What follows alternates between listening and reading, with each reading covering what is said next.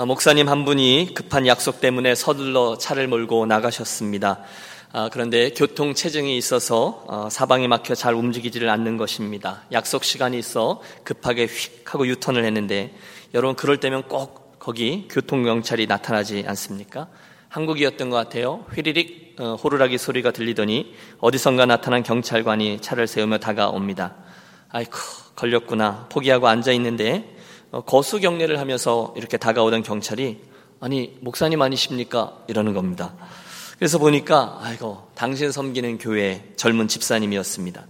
분위기가 무척 어색하죠. 그런데 아 집사님 죄송해요. 약속 시간이 너무 늦어서 그만. 그러는데 이 집사님이 더 난처해 하는 겁니다. 왜냐하면 저쪽에 자기 상관들이 이 상황을 지켜보고 있었기 때문입니다. 이걸 어떻게 하나 그러다 이분이 지혜를 낸 거죠. 목사님, 그냥 제일 싼 걸로 하나 끊어드릴 테니 빨리 가세요. 아, 그럽시다. 고맙습니다. 아, 그렇게 일이 마무리가 되었는데, 문제는 그 주간에 일어났습니다. 우편으로 통지서가 날라왔는데, 이 사무실 간사가 조용히 말하면 되지, 그걸 주책맞게 큰 소리로 외친 겁니다. 목사님, 목사님 앞으로 법칙금 통지서가 나왔는데요, 노상방뇨죄라고 되어 있어요. 라고 그랬습니다. 예.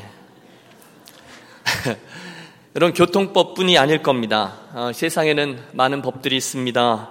요즘 한국의 정치계가 격동하고 있죠. 그래서 저는 생전 보도 못한 특검법을 비롯해서 여러 가지 법들이 매일 신문 재상에 오르내리고 있습니다. 어, 교회도 마찬가지입니다. 이미 감리교단 그리고 장로교단에서 세습 금지법을 통과시켰고요. 근본에 우리 총회 교단 총회에서도 이 문제를 거론하기 시작했습니다.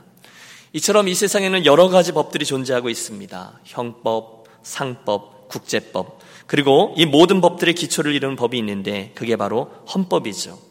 어느 나라가 되건 이 모든 법들의 가장 근원이 되는 법, 그래서 그 법 위에 더 이상 그 상위법이 존재하지 않는 법, 그래서 다른 모든 법들의 입, 어, 입법 기준이 되는 법, 그 법이 존재합니다.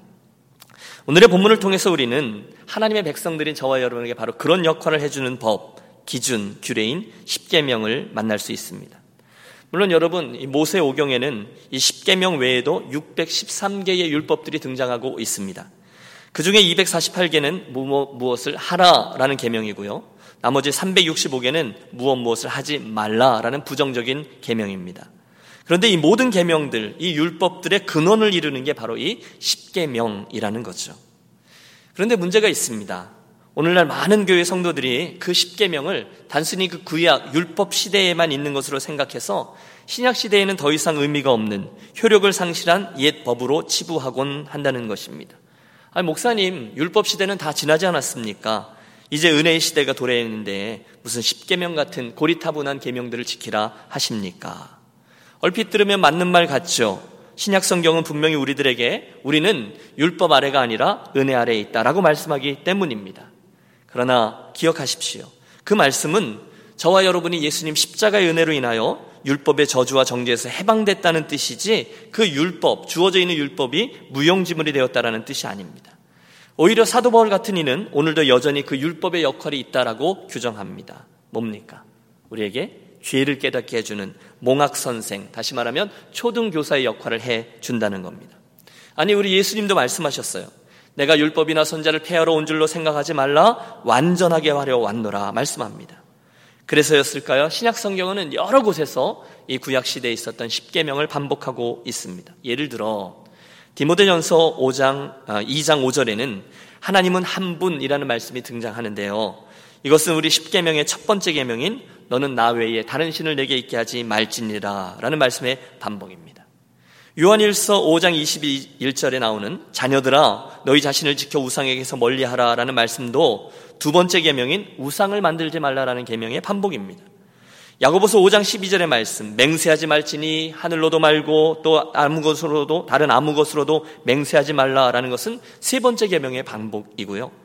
히브리서 4장을 보면 네 번째 계명인 안식일을 개혁하여 거룩히 지키라라는 말씀도 반복됩니다. 이런 식으로 보면 신약 성경이 구약에 나오는 이 율법을 폐지했다라는 이해는 완전히 잘못된 것이다. 우리 그렇게 말할 수 있어요. 저는 오늘 설교의 제목을 하나님 나라의 백성들이 지킬 규례 10계명이라 정했습니다. 이유가 있습니다. 오늘 우리가 대하는 이 광야 시대의 10계명이 오직 그 구약 시대 사람들에게만 주어진 규례가 아니라 언제든 하나님께서 당신의 백성들을 구별하신 후에 이제는 나의 백성으로 이렇게 살아라 하며 주어주신 축복의 바운더리다라고 믿기 때문입니다.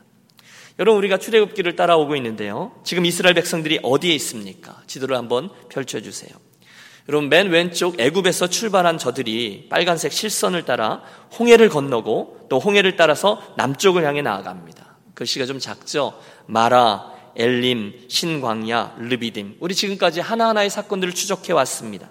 그리고 나서 하나님은 그 제일 아래 뾰족한 부분 하나님께서는 당신의 이스라엘 백성들을 그 시내산 아래 진치게 하시고 당신과 언약을 맺기 원하셨습니다. 지난주에 말씀이죠. 이제부터 나는 너희의 하나님이 될 것이고 너희는 나의 백성이 될 거야. 너희는 나의 소유가 될 것이고 제사장 나라가 될 것이고 거룩한 백성이 될 것이다. 뭐죠? 지난주의 말씀입니다. 만남에서 사명으로. 그리고 나서 당신은 이제 나의 백성이 되었으니 너희는 이렇게 살아야 한다 하며 당신의 윤례를 선포하세요. 그게 제일 먼저 나오는 게 십계명이고요. 그다음이 성막이고요. 그다음에 절기 이 순서대로 나아갑니다. 됐습니다. 그날 이후에 이스라엘의 역사를 추적하면서 우리가 알 수 있습니다. 여러분 어디가 되던 그들이 하나님의 이 계명들을 순종할 때 저들은 하나님의 축복과 보호 아래 살았습니다. 하지만 이 계명들에 순종하지 않고 마음대로 살아갈 때 우리는 보았어요. 나라가 멸망하고 포로로 끌려가는 끔찍한 결과를 맛보게 되었습니다. 자, 오늘 서론이 길었는데요. 오늘의 이 설교는 그날 구약시대 이스라엘 백성들에게 주셨던 그 10계명의 말씀을 영적인 이스라엘로 신약 시대를 살고 있는 저와 여러분들이 어떻게 이해하고 적용하며 살아야 될 것인지에 관한 겁니다. 여러분 함께 질문해 보시죠. 그날 신의 산에서 주신 하나님의 열 가지 계명은 오늘 이곳에서 믿음의 여정을 걷고 있는 우리들에게 과연 무슨 의미가 있으며 또 그것들은 우리에게 어떠한 것을 요구하고 있습니까? 물론 주일 설교의 시간이 굉장히 제한되어 있지만 우리 함께 열 가지 계명을 한 가지씩 리뷰하면서 은혜를 나누어 보도록 하겠습니다. 자, 첫 번째 계명입니다. 본문 1절과 2절을 함께 읽습니다. 하나님이 이 모든 말씀으로 말씀하여 이르시되 나는 너를 애굽 땅 종되었던 집에서 인도하여 낸 내 하나님 여호와니라. 아멘. 하나님은 가장 먼저 당신이 누구인지를 우리에게 계시하고 계세요. 내가 누구냐? 내가 바로 너희들을 그 죄에서 해방시킨 하나님. 그리고 오늘도 너를 가나안 땅으로 인도하고 있는 그 하나님이다. 그리고 나서 3절에서 첫 번째 계명을 선포합니다. 이것도 읽을까요? 너는 나 외에는 다른 신을 내게 두지 말라. 너는 나 외에 다른 신들을 내게 두지 말라. 여러분 아십니까? 바로 이 첫 번째 계명에서부터 세상은 우리들을 좋아하지 않기 시작합니다. 여러분 기억하십시오. 세상은 단 한 번도 기독교를, 세상은 단 한 번도 우리 하나님을, 그리스도인을 좋아한 적이 없습니다. 왜? 나 외에 다른 신을 두지 말라. 너무너무 독선적이기 때문입니다. 당신은 왜 이렇게 교만합니까? 왜 하나님만이라고 이야기합니까? 그게 세상이 우리를 향한 생각입니다.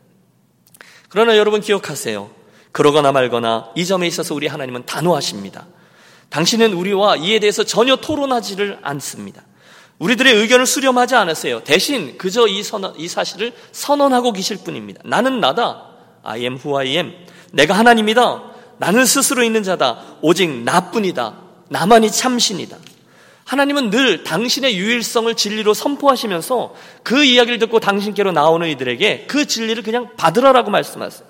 그 진리를 믿고 나오면 나의 백성이고 이 진리를 믿고 받지 않으면 그 다음으론 한 발자국도 나갈 수 없다는 것입니다. 예로부터 사람들은 이 신에 대해서 여러 생각을 갖고 있습니다. 다신론을 주장하는 이들이 있어요. 다양한 신들, 많은 신들이 있다는 거예요. 그 신들이 다 나를 도와주면 좋겠다는 거예요. 일례로 일본이라는 나라에만도 8만 개가 넘는 신이 있다고 전해집니다. 다신론이에요. 또 모든 것들이 신이라고 믿는 범신론도 있습니다. 하나님과 자연이 하나고 하나님과 사람이 동일시됩니다. 나무도 신이고 강도 신이고 산도 신이고 나도 신이고 하나님이 하나님 그분도 신입니다. 이게 범신론이에요. 그 다음에 좀 똑똑하다고 하는 이들은 이신론을 주장합니다. 하나님이라는 분이 있다는 것을 인정해요. 그분이 창조했다는 거예요. 그리고 나서 그는 이 세상의 모든 만물들을 자연 법칙에 따라서 돌아가도록 내버려 두고 저 멀리 가 계시다는 거예요. 그분은 혼자 아무 아쉬움도 없이 우리와 별 관심을 우리에게 두지 않으시고 저 멀리 계시다는 겁니다. 이 신론입니다. 또 무신론도 있습니다. 도대체가 신은 없다는 겁니다.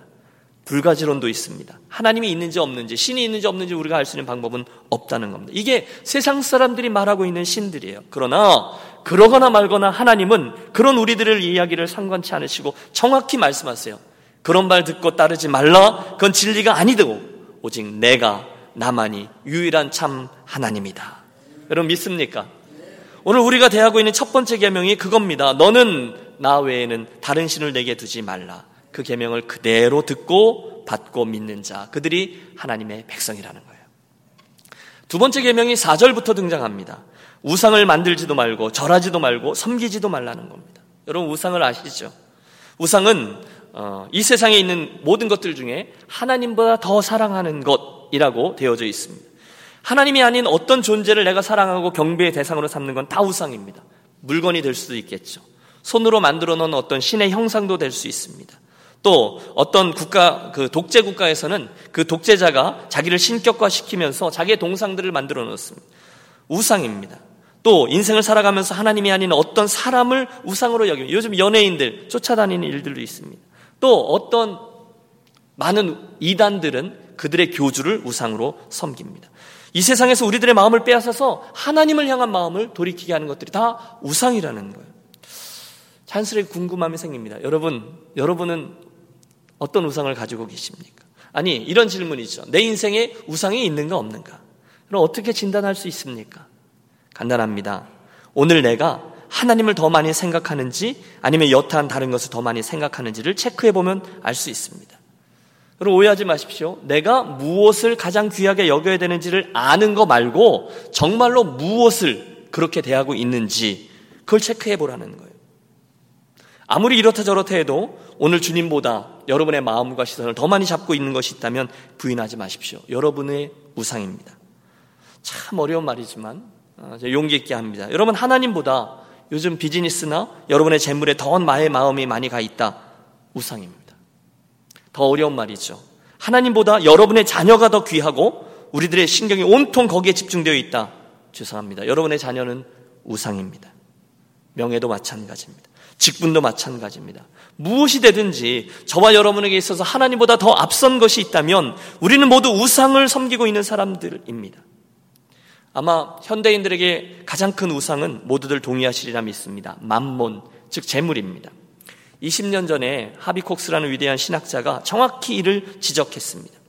이데올로기의 갈등이 있었던 20세기는 1990년 구소련이 무너지면서 막을 내렸습니다. 이제 21세기의 기준은 오직 돈, 경제가 될 겁니다. 21세기는 여호와 하나님, 야외갓이라는 표현을 써요. 야외갓과 그분과 시장신, 마켓갓이 대결하는 시대가 될 것이다. 정확히 맞았습니다. 오늘날 바알, 물질의 풍요를 약속하는 신을 하나님으로 삼은 사람들이 얼마나 많이 있는지 몰라요. 우상입니다. 사랑하는 유년 가족 여러분, 우리 하나님은 만월이 여김을 받지 않으심을 기억하십시오. 우리에게 속지 않으세요. 그분은 딱 아세요. 내게 있어서 무엇이 우상인지 아닌지를 그분을 아세요. 그러므로 빨리 저와 여러분의 인생에 자리하고 있는 여탄 우상들을 허무시고 오직 여호와 하나님 그분만을 제일로 여기며 이 믿음의 길을 걷는 저와 여러분이 되시기를 권합니다. 너희는 먼저 그의 나라와 그의 일을 구하라. 그리하면 이 모든 것을 너에게 더하시리라. 주님이 보실 때는 먼저가 있고요. 나머지가 있다는 거예요. 그런데 이 먼저와 나머지가 바뀔 때 그것은 곧 우상이 된다는 것입니다. 자, 세 번째 계명은 7절에 나옵니다. 7절을 봐 주십시오. 너는 네 하나님 여호와의 이름을 망령되게 부르지 말라. 하나님의 이름. 아, 여러분 전에 저와 함께 하나님의 이름들 쭉 나누었던 기억 있으시죠? 아, 제가 한번 이름을 대볼 테니 뜻을 대보세요. 엘로힘 전능하신 하나님입니다. 용기를 내세요. 엘 엘리온 지극히 높으신 하나님입니다. 엘 로이 하가를 보았죠. 감찰하시는 하나님이고요. 엘 샤다이 기억나세요? 풍성하신 하나님. 임마누엘은 아시겠죠?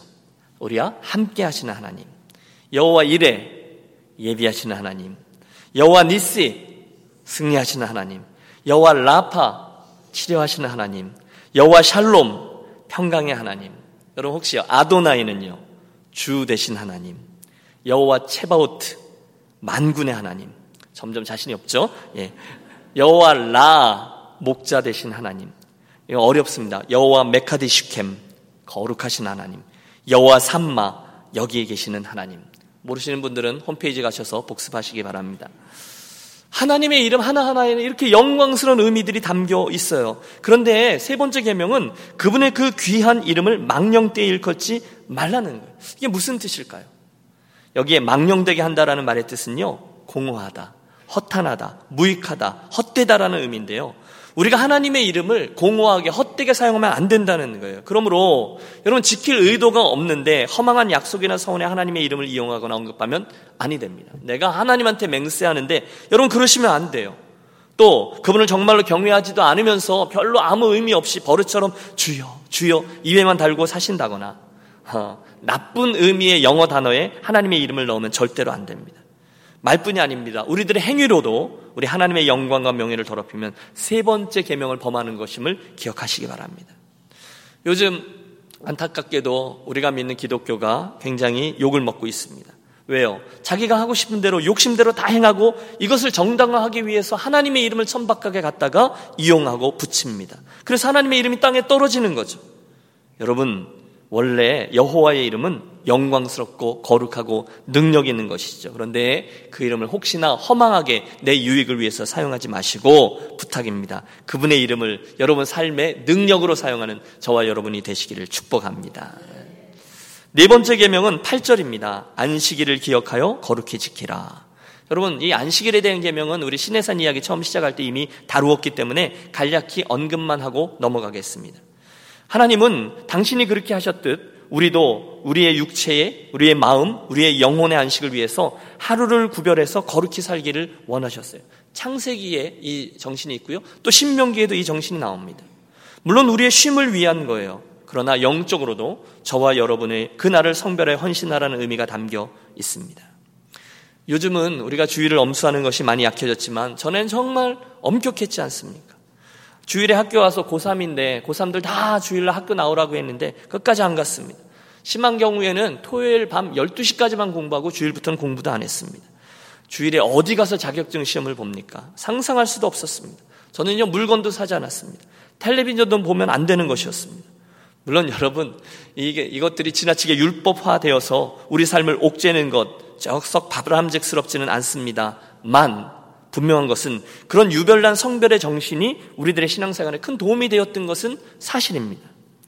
안식일은요, 단순한 쉼, 구별, 그리고 아무것도 안 하는 것이 아니라 피조물을 우리가 예배를 통해서 창조주이신 하나님과 교제하고 그분을 누리는 것을 목적으로 하기도 했습니다. 그러므로 사랑하는 여러분 다시 한번 권합니다. 주의를 꼭 성수하시고 그 가운데 특별히 예배하는 일을 놓치지 않으시기를 권합니다. 하나님 그분을 존귀히 여기십시오. 그날을 귀하게 구별하십시오. 그날 그분과 교제하는 것을 즐거워하십시오. 또 그분을 함께 섬기는 믿음의 형제 자매들과 동역자들과 교제하는 일도 즐거워하십시오. 주일에는 나오실 때 늘 감사를 기억하며 나오시고요. 여러분의 하나님을 향한 현신을 손과 발로 우리들의 몸으로 표현하십시오. 또 예배 중에 말씀도 귀하게 받으시고요. 여러분, 저와 여러분에게 이 안식일의 스피릿이 살아있느냐 아니냐에 따라서 우리 삶의 축복과 저주가 결정된다. 주님 말씀하셨어요. 네 번째였어요. 안식일을 기억하여 거룩히 지키라. 자, 다섯 번째 계명은 내 부모를 공경하라는 겁니다. 한번 해볼까요? 내 부모를 공경하라. 여러분 이게 굉장히 재밌습니다. 왜냐하면 1계명부터 4계명까지는 하나님과의 관계에 대한 계명이고요. 5계명부터 10계명까지가 사람들과의 관계에 쓰이는 계명인데 그중에 제일 먼저 하나님이 가져다 놓은 것이 부모님과의 관계예요. 제가 어버이 주일마다 말씀드리지만 저와 여러분이 우리의 부모님들을 공경하는 이유는 다른 이유들 많아요. 하지만 가장 근원도 있는 이유가 무엇입니까? 우리 하나님께서 그렇게 하라 명령하셨기 때문입니다. 아, 다른 사람들이 어떻게 보고 뭐 사회적인 통념이 어떻고 받은 은혜를 갚는 게 마땅하고 다 좋지만 무엇보다도 하나님이 우리에게 그것을 원하신다 말씀하고 명령하셨기 때문에 저와 여러분 반드시 부모님을 공경해야 될 줄로 믿습니다. 여러분 아세요? 이 계명에만 특별한 보너스가 붙어 있어요. 다른 계명에는 없어요. 그러나 이 계명에만 보세요. 내 부모를 공경하라. 그리하면 내 하나님 여호와가 내게 준 땅에서 내 생명이 길리라. 이렇게 돼 있습니다. 여기서 내 생명이 길리라라는 말씀은 수명의 길이뿐이 아니라 이 세상에서 복된 삶을 누린다라는 의미도 포함되어 있습니다. 그러므로 부모님을 잘 공경하는 사람의 인생은 하나님께서 반드시 책임질 것이다라는 약속이 이곳에 담겨 있음을 기억하시기 바랍니다. 그럼 빨리 나갈까요? 여섯 번째 계명은 살인하지 말라는 겁니다. 살인하지 말라. 여러분 여기 더 이상 무슨 설명이 필요하겠어요? 살인은 생명의 주인 대신 우리 하나님을 멸시하는 죄악이죠. 요즘 세상에 생명 경시 풍조가 가득합니다. 그러나 다른 사람의 생명이든 본인 자신의 생명이든 여러분 우리의 생명은 나의 것이 아니라 누구의 것입니까? 잘 모르세요? 나의 생명은 누구 것이에요? 하나님의 것입니다. 그걸 기억해야 된다는 거예요. 한국에 언제부터인가 인터넷에 보면 그 자살 사이트들이 난무하고요. 어떤 분들을 보면 자기 자녀들을 데리고 같이 동반 자살을 취하고요. 또 다른 친구들까지 데리고 가서 동반 자살을 택하는 일들이 많아졌어요. 여러분 부끄럽지만 전 세계에서 오늘날 우리 대한민국이 자살률 1위의 나라가 되었습니다. 그뿐입니까? 묻지마 살인. 여러분 묻지마 살인. 한국이든 미국이든 이제 뉴스거리도 되지 않아요. 전에는 어떻게 그럴 수 있냐 하지만 이제는 또 그런 일이 일어났는구나. 그 정도입니다. 안 돼요, 여러분. 사람을 죽이거나 스스로 목숨을 끊는 일을 행하시면 절대로 아니 됩니다. 여러분 이 정신이 신약 시대에 예수님께로 넘어와서 좀 더 확대됐다는 것을 아세요? 간접적인 살인이 있습니다. 그것은 미움입니다. 마태복음 5장에 주님이 말씀하셨어요. 형제를 미워하는 자는 살인하는 것과 같다고 말입니다. 요한 사도도 말합니다. 그 형제를 미워하는 자마다 살인하는 자니 살인하는 자마다 영생이 그 속에 거하지 아니하는 것을 너희가 아는 바라 말씀했습니다. 그러므로 삶과 우리의 마음을 지켜서 모든 유형의 미움과 증오를 경계해야 합니다. 여러분 경계해야 될 게 있어요. 살인이기 때문이에요. 여러분, 미움과 증오가 실제적인 살인으로 이어진다는 것을 아십니까? 구약 시대에 보면 가인을 보세요. 아벨에 대한 미움과 증오가 살인으로 이어졌습니다. 혹시 마, 여러분 그러므로 마귀에게 속아 넘어가 결코 미움이라는 죄에 우리 자신을 내어주지 않으시는 저와 여러분이 되셨으면 좋겠어요. 그러지 마시고 좀 더 적극적으로 하나님께 사랑의 은사를 구하며 나아가십시오. 사랑으로 행하십시오. 하나님께서 기뻐하시는 길인 줄로 믿습니다. 일곱 번째 계명은 어쩌면 오늘 현대인들에게 가장 강력한 유혹으로 다가오는 것일 겁니다. 가늠하지 말라가 그것이죠. 여러분, 오늘날 이 문제로 인해서 실수하고 범죄하는 사람들, 아니, 그런 그리스도인들이 얼마나 많은지 모릅니다. 놀라지 마십시오. 예수를 안 믿는 사람하고 예수를 믿는 사람들 사이에 이 문제에 관한 한 별반 다르지 않다라는 통계 결과가 우리를 놀라게 합니다. 사실 여러분, 이는 우리 인간의 역사 가운데 한 번도 사라지지 않은 강력한 유혹인데요. 하나님은 아주 오래전부터 우리에게 분명한 선을 그어 주셨어요. 여러분, 바람 나이는 이겁니다. 하나님은 이성 간의 성을 우리들에게 축복으로 주셨습니다. 생각해 보세요. 남자들만 사는 세상을 생각해 보세요. 끔찍하지 않으세요? 여자들만 사는 세상, 오히려 더 끔찍하죠. 그런데 하나님께서 처음부터 남자와 여자들을 구별하셔서 당신이 정해놓은 boundary 안에서 살게 하셨어요. 그 안에서 하나님이 주신 성은 참으로 귀한 축복 맞습니다. 그러나 이 boundary를 넘을 때 스스로 파괴할 때 큰 문제들이 발생합니다. 여러분 간음은요 다른 죄들과 달리 나 자신을 파괴합니다. 상대방을 파괴합니다. 관계를 파괴합니다. 우리의 가정을 파괴하고요, 교회를 파괴하고요, 사회를 파괴합니다. 우리가 그 현상을 매일매일 봅니다. 예수님은 한 걸음 더 나가셨어요. 여인을 보고 음욕을 품는 이들까지도 동일한 죄를 범하였다. 그렇다면 여러분 누가 이 죄에서 누가 이 계명에서 자유할 수 있겠습니까? 혹시 여러분 우리들 가운데 이 말씀 앞에 부끄러운 분이 계시다면 회개하십시오. 그리고 다시금 하나님 앞에 거룩함을 추구하기 위해 애를 쓰시길 바랍니다. 그 일을 위해 성령님의 도우심을 구하셔야 합니다. 하나님을 더 사랑하기 위해서 애쓰셔야 돼요. 여러분 얼마 전에도 아주 오랫동안 한국 교회의 수많은 젊은이들을 이끌었던 리더 한 사람이 이 죄로 인해 넘어져 수많은 이들을 실족했습니다. 성경에 한 사람이 실족하게 되면 연자맷돌 이야기 나오잖아요. 아니 수없이 많은 이들이 그리스도를 등지게 했습니다. 하지만 유감스럽게도 회개에 합당한 열매를 그 증거를 보이기도 전에 얼마 지나지도 않아서 그 옆에다 또 다른 교회를 개척했습니다. 아니 제가 보기에는 그 다른 교회를 개척한 게 아니라 또 다른 교회를 하나 차린 것 같아요. 그리고 그 사람을 보고 또다시 그를 쫓아가는 사람들을 봅니다. 너무너무 천박합니다. 물론 여러분 모든 죄는 용서받을 수 있습니다. 모든 죄인은 하나님의 은혜로 다시금 회복될 수 있습니다. 그러나 한 가지 전제 조건은 회개에 합당한 열매를 반드시 얻어야만 합니다. 오늘 이 가늠하지 말라라는 계명의 문제는요. 연령, 교육, 지위, 성별 이 모든 것을 막론하고 모두에게 무차별적인 공격으로 다가오고 있습니다. 마귀는 그 죄로 인해서 성도를 완전히 무력화시켜 버려요. 여러분 장서 없습니다. 이 계명을 범한 사람은 하나님의 은혜를 구하면서 나오지 못합니다. 나와서 기도해도 자신 있게 하나님께 간구하지 못합니다. 그러므로 요셉처럼 어거스틴처럼 그런 기회를 피하십시오. 그리고 더욱더 하나님의 임재 앞에 살아가기 위해서 애를 쓰십시오. 부부 사이의 사랑의 띠를 더 강하게 매십시오. 여러분 홀로 있는 시간을 기도와 독서와 또 말씀으로 채우십시오. 항상 하나님께 여러분의 몸과 마음을 적극적으로 들이십시오. 무엇을 안 하기 위해 소극적으로 행하는 것, 수동적으로 행하는 것보다 하나님을 더 사랑하고 그분께로 더 가까이 하기 위해서 긍정적으로 적극적으로 나아가는 저와 여러분이 되시길 또한 권합니다. 그 다음 여덟 번째 계명이죠. 도둑질하지 말지니라. 그럼 도둑질이 뭐죠? 어, 어렵죠? 네. 도둑질. 도둑질은요, 잘못된 목적을 위해서 잘못된 수단으로 남의 소유를 다루는 것이죠. 가장 흔한 도둑질, 그냥 이웃집에 가서 이웃의 것을 도둑질하는 겁니다. 여러분, 요즘요, 가치관이 흔들려서 영화 같은 거 보세요. 그러면 도둑들이요, 기가 막힌 기술을 쓰고, 머리를 쓰고, 또 같이 동력하고, 의리를 지키고, 폼까지 재면서 촥 가요. 그러면, 야, 멋있다 하고, 막, 내가 막 쾌감을 느끼고, 박수를 치며 즐거워하고, 통쾌해 합니다. 영화죠. 그러나, 아무리 도둑질을 미화시켜도 그것은 죄악입니다. 내 것이 아닌데 내 것으로 취하면 그 사람 별 사람 아니에요. 도둑이에요. 부정직한 방법으로 비즈니스를 하는 것도 도둑질입니다. 빌렸는데 그것 안 갚았어요? 도둑질입니다. 고용한 사람들의 삭슬 불이하게 취했어요? 도둑질입니다. 고리대금업, 사채업, 도둑질입니다. 혹시 그런 일을 하시는 분이 있으시면 당장 직업을 바꾸시기 바랍니다. 누구 것을 취하는 거예요? 둘째는 하나님의 것을 도둑질하는 잘못도 있습니다. 하나님의 시간, 마땅히 그분께 드려야 될 시간 도둑질, 하나님에 대한 물질, 마땅히 하나님께 가야 될 영광, 그것을 내 것으로 취하는 분들이 계시면 기억하십시오. 도둑입니다. 여러분, 주의를 도둑질하지 마시고요. 하나님이 정해 놓으신 물질 11주를 정확히 구별하시고요.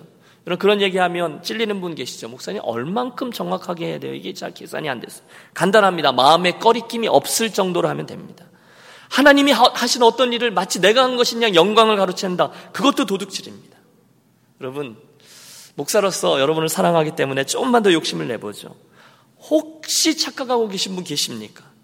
우리가 생각하기에 이건 당연히 나의 것이다 라고 생각하는 것들도 사실은 엄밀히 말하면 하나님께서 우리들에게 잠깐 일정 기간 동안 맡기신 것임을 우리는 믿습니다. 우리는 청직이라고 했어요. 여러분, 내 머릿속에 관념적으로 당연히 이건 내 거다라고 생각하는 것들이 있으실 거예요. 그러나 엄밀히 말하면 하나님이 맡기신 것들이에요. 그런데 그것 가지고 우리가 사치한다거나 그것 가지고 우리가 낭비한다거나 그것도 하나님 앞에 도둑질이 될 수 있어요. 대신에 사랑하는 여러분, 분명한 청지기 의식을 지니는 저와 여러분이 되시기를 권합니다. 나는 그분의 매니저지, 그분께 다시금 돌이켜 가서 개수할 날이 있을 것이지. 그러면 실수하지 않습니다. 물론 여러분 누구에게도 탐심이 없을 수는 없어요. 그러나 그 탐심이 내 영혼을 잠식하도록 허락하지 마십시오. 이를 위해서 사도 바울이 제안하듯이 자족하는 태도를 배우는 거예요. 뭐죠? 참 감사하다. 참 족하다. 이만하면 족하다.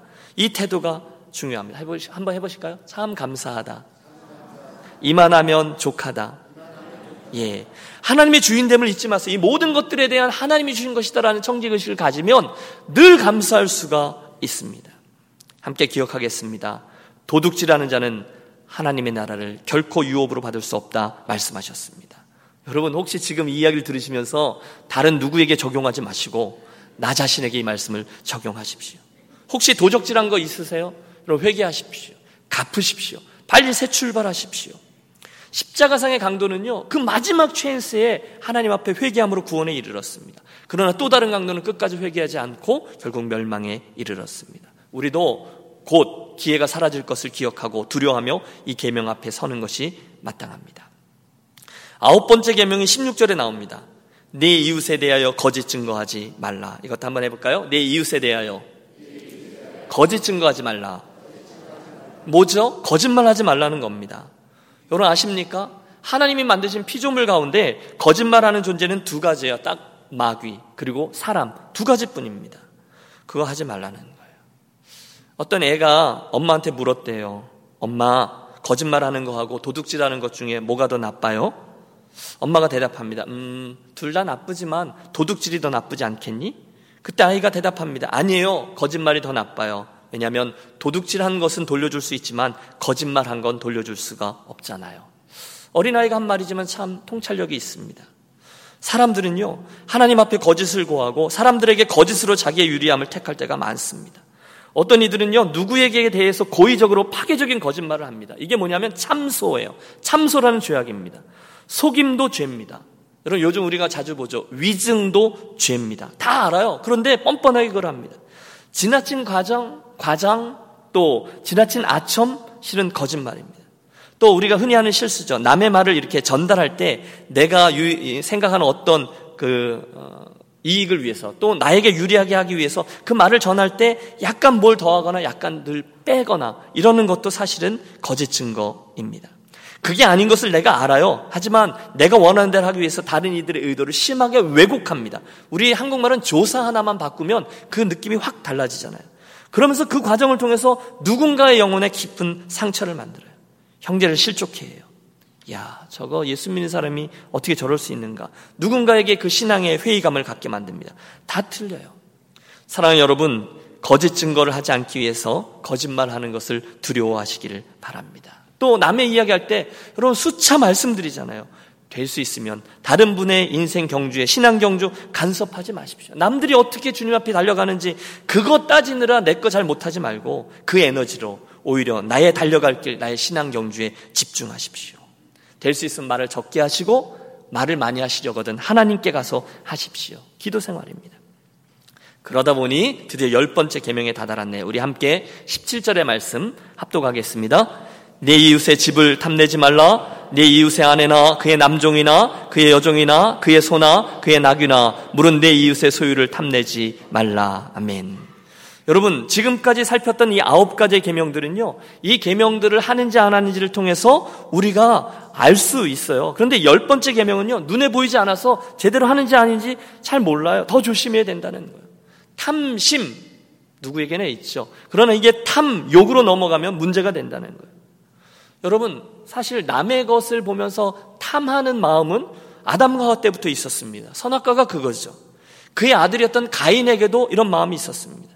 처음부터 탐심이 죄악의 뿌리가 되었어요. 그래서 야고보 사도도 말합니다. 욕심이 잉태한즉 죄를 낳고 죄가 장성한즉 사망을 낳느니라. 디모데전서 6장 10절을 통해서 바울도 얘기합니다. 돈을 사랑함이 일만하게 뿌리가 되나니. 와, 탐심으로 넘어가는 거예요. 탐욕. 여러분, 우리는 그 구약에 있던 아합 왕이요. 그 나봇이라는 사람의 포도원을 향해서 어떤 마음을 품었으며 어떻게 행했는지를 그러다가 어떻게 망했는지를 알고 있습니다. 사랑하는 여러분, 우리 안에 있는 그 소유에 대한 탐심, 탐욕을 어, 다른 걸로 바꾸는 거죠. 그것에 대한 탐심과 탐욕을 우리 하나님으로 채워지는 부요함으로 바꾸시는 저와 여러분이 되시기를 바랍니다. 여러분 무슨 얘기예요? 내 안에 있는 그 탐심을 다른 것을 향한 탐심이 아니라 하나님과 그분으로 채워지는 탐욕으로 아니 선한 욕심으로 바꾸잖아요. 명예에 대한 것도 지위에 대한 것도 쾌락에 대한 것도 소유에 대한 것도 여러분 탐심은 결단코 우리를 채우지 못합니다. 여러분 백만장자들에게 가서 물었습니다. 아 참 많으시네요. 근데 도대체 얼마를 더 가지시면 만족한다고 말씀하실 수 있겠습니까? 여러분 백만장자들에게 다 물었습니다. 대부분 이렇게 대답했습니다. 조금만 더. 조금만 더. 여러분 기억하십시오. 사도벌의 지적처럼요. 탐심은요. 우리로 여러 가지 시험에 빠지게 합니다. 탐심은 우리의 인격을 파괴합니다. 탐심은 우리의 가정을 파괴합니다. 탐심이 교회도 파괴합니다.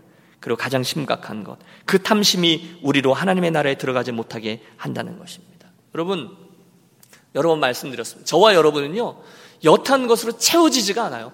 아무리 백만 불이 아니라 천만 불을 가져도 그 사람이 만족하느냐? 안 만족해요. 이유는 하나님이 저와 여러분을 그런 것들로 채워지는 존재로 만들지 않으셨기 때문입니다. 저와 여러분은 하나님 보시기에 천하보다 귀한 존재들이에요. 그런데 백만 불로 채워질까요? 아니요. 큰 집으로 채워질까요? 그 정도는 아예 안 채워져요. 거기에 탐심과 탐욕의 문제가 있다는 거죠. 대신에 이 모든 부분들을 하나님으로 채우고 그분의 존재를 채우고 스스로 자족하는 저와 여러분이 되시기를 부탁합니다.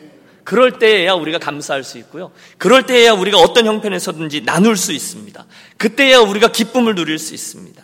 그러므로 적극적으로 내 안에 있는 탐욕을 제하는 훈련과 동시에 소극적으로 그러나 적극적으로 하나님을 향한 거룩한 욕심을 가지십시오. 주님, 제가 주님을 더 소유하기 원합니다. 주님, 제가 주님으로 더 채워지기를 원합니다. 그때 우리는 탐욕의 죄로 인해서 넘어지지 않을 수 있습니다. 자, 열 가지를 살폈어요. 짧은 시간 동안에 열 가지를 살폈는데 우리 한번 열 개를 한번 리뷰해 보실까요? 제가 1계명 그러면 여러분이 1계명을 말씀하시는 거예요. 여러분 주보에 간지도 있는데요. 자, 1계명 나 외에는 다른 신들을 내게 두지 말라. 2계명 주상을 만들지 말라. 3계명 여호와의 이름을 망령태히 부르지 말라. 4계명 안식일을 기억하여 거룩히 지키라. 5계명 내 부모를 공경하라. 6계명 살인하지 말라. 7계명 가늠하지 말라. 8계명 거증하지 말라. 어, 그 다음에 이웃에 대해 거짓 증거하지 말라. 마지막 열 번째 계명 이웃의 집을 탐내지 말라. 예. 여러분 다시 한 번 더 강조합니다. 이 십계명은요 구원을 받기 위한 조건으로서 주어진 계명이 아니라 이미 구원을 받은 저와 여러분들이 하나님의 백성답게 살 수 있도록 허락해준 하나님의 바운더리예요. 여러분 생각해 보십시오. 그 이스라엘 백성들은 지난 430년 동안 애굽에서 노예 생활을 하던 자들입니다. 노예 생활을 하던 이들에게는요 삶의 규격이 필요 없습니다. 아침에 일어나서 주인이 시키는 대로 그 일을 하면 되는 사람이에요. 노예 생활로 뼛속까지 잔뼈가 굵은 사람들입니다. 그러니 스스로 뭘 생각하고 어떻게 살고 무엇을 하며 어떤 원칙대로 살아야 되는지 아무것도 모르던 사람들인데 이제 자유함을 얻었어요. 그리고 바뀌었어요. 신의 선 언약과 함께 하나님의 백성이 되었어요. 하나님이 나의 소유, 어, 거룩한 백성, 제사장 나라가 되게 했습니다. 이젠 더 이상 종처럼 살지 않고 하나님의 백성답게 살아야 하거든요. 그 일을 위해서 하나님이 바운더리를 쳐 주신 겁니다. 다시 한번 반복합니다. 십계명은 꼭 지켜야 구원함에 이르는 의무 조항이 아니라 도리어 십계명은 하나님의 백성들이 기쁨으로 자유함으로 살 수 있는 특권과 축복의 바운다리였다는 거예요. 한국의 그 연예인 협회 가수 분과 위원장을 16년간이나 했던 장로님 한 분이 계세요. 이번에 간증인데요. 목사님 아들이셨대요. 근데 아버지 목사님이 옛날에 얼마나 고지식들 하셨습니까? 어, 성경 말씀대로 살라라고 가르치시면서 늘 가르치셨대요. 티네이저 아들한테 악한 자를 대적하지 말라. 누구든지 내 오른편 뺨을 치거든 왼편도 돌려대라. 이랬다는 거예요. 그런데 뭐 그게 되나요? 어느 날 친구하고 길에서 서로 뺨을 후려 갈기면서 싸움을 하게 됐는데 아이 그만 아버님한테 딱 걸린 거죠. 아들에게 이제 아들을 끌고 가서 집에 가서 아버지 목사님이 혼을 낸 겁니다. 야 이놈아 주님이 뭐라 그러셨냐? 예 오른편 뺨을 치면 왼편 뺨도 돌려대라고 하셨습니다. 그런데 왜 참지 않고 그렇게 치고받았냐? 아 글쎄 그놈이 오른편 뺨이 아니라 왼편 뺨부터 때리지 않습니까? 그랬다는 거죠. 반항하는 겁니다. 개명이고 뭐고 난 모른다. 아무리 하나님이 그렇게 말하든 말든 난 안 한다. 이 반발심이야. 아니 그렇게 말도 되지 않은 걸 지키라고 우리에게 하는 거야. 이게 그분의 젊은 시절의 모습이에요. 그런데 이분이 어느 하나님의 큰 은혜를 경험합니다. 행복에 겨워서 예수 믿다가 군대를 가게 된 거예요. 여러분 군대 가면 별일 다 있잖아요. 하루는 고참이 뺨을 때리면서 네가 내 담배 가져갔지. 그렇게 트집을 잡더라는 거예요. 여러분 얼마나 억울합니까? 얼마나 아픕니까? 얼마나 기가 막히고 여러분 얼마나 또 혈기가 끓습니까?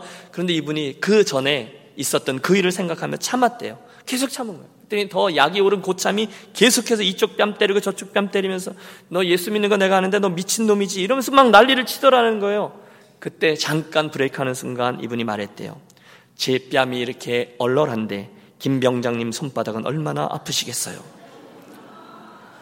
여러분 이런 일이 어떻게 일어날 수 있겠어요? 그 소리를 듣고 고참이 기가 막힌 거죠. 제풀에 손을 놓고 감동을 하다. 야 예수 믿는 너처럼 그렇게 미치냐? 나도 한번 가보자. 이렇게 되었다는 간증입니다.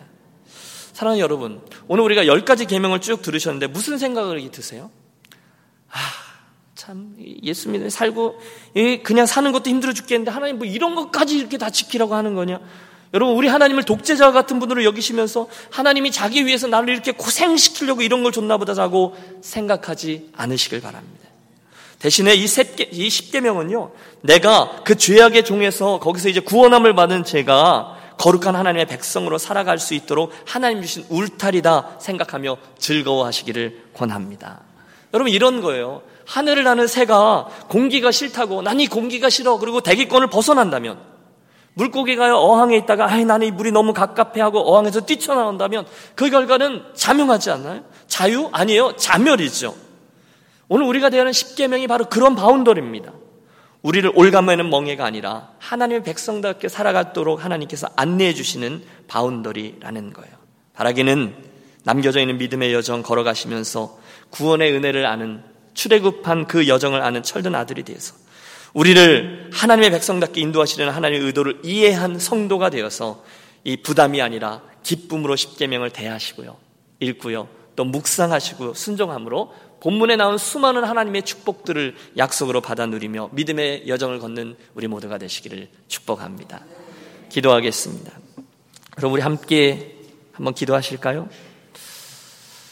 혹시 오늘 이 말씀을 들으시면서 이 열 가지 재앙, 이 계명들 중에 어, 저와 여러분에게 혹시 특별한 도전으로 다가온 말씀이 있으시다면 그래서 그 말씀으로 인해서 아, 내가 이 부분을 수정해야 되겠다. 이렇게 저렇게 해야 되겠다. 새롭게 결단한 부분이 있으시다면 아버지 제가 회개합니다. 다시 결단합니다. 성령님 도와주셔서 또 다시 제가 새로운 믿음의 여정 출발할 수 있게 해 주시옵소서. 우리 한번 짧지만 간절히 기도하겠습니다. 합심해서 기도합니다. 좋으신 하나님 참으로 감사합니다. 한 분한 한 분에게 이런 선한 기회를 주셨습니다. 아버지 열 가지 계명들을 우리가 들으면서 우리 마음속에 찔림으로 자리하는 것들이 있다면 하나님 울림으로 자리하는 것들이 있다면 회개해야 되는 부분들이 있다면 아버지 앞에 내어놓고 새롭게 결단하오니 남겨져 있는 인생을 살아나가면서 내가 엉뚱한 탐심으로 내 자신을 태우지 아니하고 거룩한 탐심으로 하나님을 향한 선한 욕심으로 채우며 남겨진 믿음의 여정을 잘 걸어가는 자 될 수 있도록 은혜를 더하여 주시옵소서. 너희 것을 도적질하거나 하나님의 것을 도적질했던 부분들이 있다면 용서해 주옵소서. 하나님의 이름을 망령태에 여기며 나아갔던 부분들이 있다면 제하여 주옵소서. 오로지 부모를 경공하며 이열 가지 이 말씀들 하나하나 내 삶에 참으로 살아있는 말씀으로 순정하며 나아가는 우리 모두 되게 하여 주시옵소서. 감사합니다. 하나님 아버지 신의 산에서 하나님의 백성들을 위해서 주신 이 열 가지 재앙을 아, 열 가지 계명을 오늘날 나를 올가매는 폭군 하나님의 요구가 아니라 나를 사랑하시는 그분의 축복과 특권으로 알아 우리 유년 가족들 모두가 신실하게 순종해서 결국 하나님의 백성다움을 누리고 증거함으로 아버지께 영광 돌리는 인생길 우리 모두 가게 하여 주시옵소서. 우리 주 예수 그리스도 이름으로 기도하옵나이다. 아멘. 우리 함께 일어나셨어요. 우리 결단의 찬송, 하나님의 축복의 바운드를 생각하며 찬양하겠습니다.